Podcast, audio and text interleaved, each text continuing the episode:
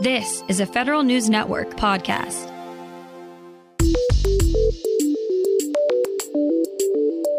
Coming up on today's Federal Newscast, GAO is not impressed with the data used in some important security clearance decisions. The State Department is trying to get more mid career professionals to join the Foreign Service.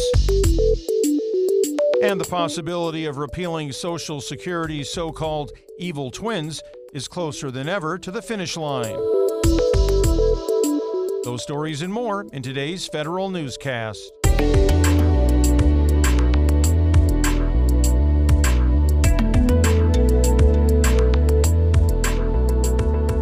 It's Wednesday, January 24th, 2024.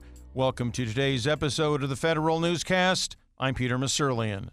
The possibility of repealing Social Security's so called evil twins is closer than ever to the finish line. There are now 303 House co sponsors on the Social Security Fairness Act. It's the second highest number of co sponsors on any pending bill in all of Congress. If enacted, the legislation would repeal the windfall elimination provision and the government pension offset. The two provisions reduce and, in some cases, eliminate Social Security benefits for certain federal retirees. The National Active and Retired Federal Employees Association, or NARFE, is urging the House Ways and Means Committee to mark up the bill and advance it to the full House for a floor vote. More thrift savings plan participants than ever are getting full matching contributions from the government. Federal News Network's Drew Friedman has the details. Just about 87% of the 7 million total TSP participants are now contributing at least 5% of their paychecks to their retirement accounts. That means they're also getting a full 5% match from their employing agency. The better contribution rates are a record high for the TSP. The improvements also show progress in the strategic goals for the board that manages the TSP. For the past couple of years, the TSP board has been trying to provide more information to participants to help them make the most informed decisions possible about their retirement savings. Drew Friedman, Federal News Network. The Government Accountability Office has determined that agencies need better data to help speed up some important security clearance decisions. Federal News Network's Justin Doubleday reports. Employees who want to quickly take their security clearance to another federal agency or contractor position face a lot of challenges.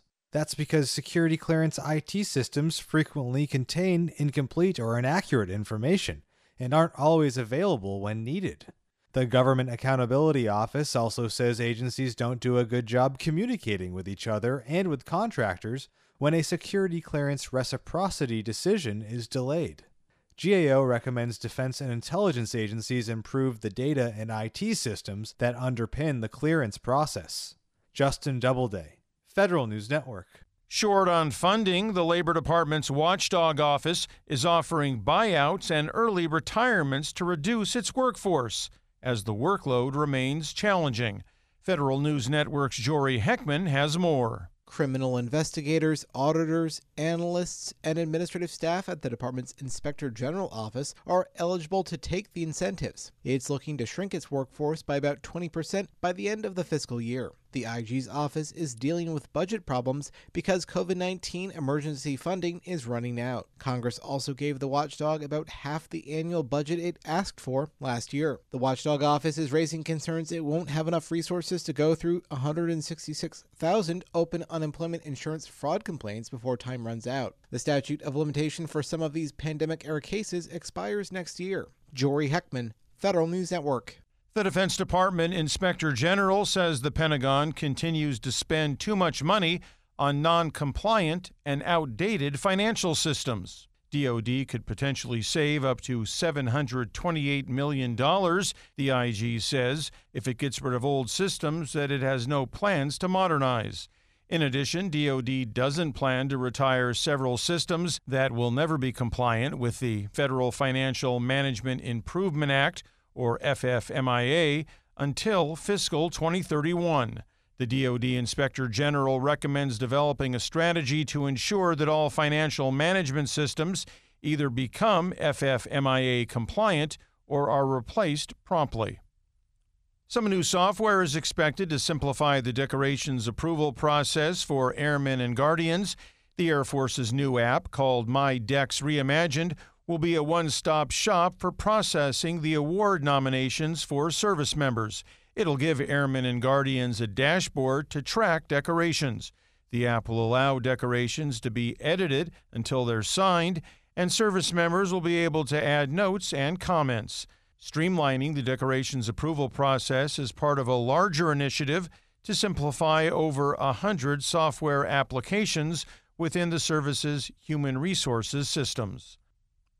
Federal agencies would have 90 days to respond to the Federal Protective Services facility security recommendations under new legislation in the Senate. Leaders on the Homeland Security and Governmental Affairs Committee introduced the Improving Federal Building Security Act this week. The bill would also require agencies to provide an explanation when they reject security recommendations. The GAO previously found agencies ignored 57% of the facility security recommendations issued by the FPS between 2017 and 2021. The State Department is trying to get more mid career professionals to join the Foreign Service. That's the focus of its new lateral entry pilot program. It's a new approach for the department to fill in some of its workforce gaps. The Foreign Service is looking to bring in experts in a number of fields, including cyberspace and emerging technology, climate science, and global health. Congress is requiring the department to run the pilot program as part of legislation it passed in 2017. Find these stories and more at federalnewsnetwork.com.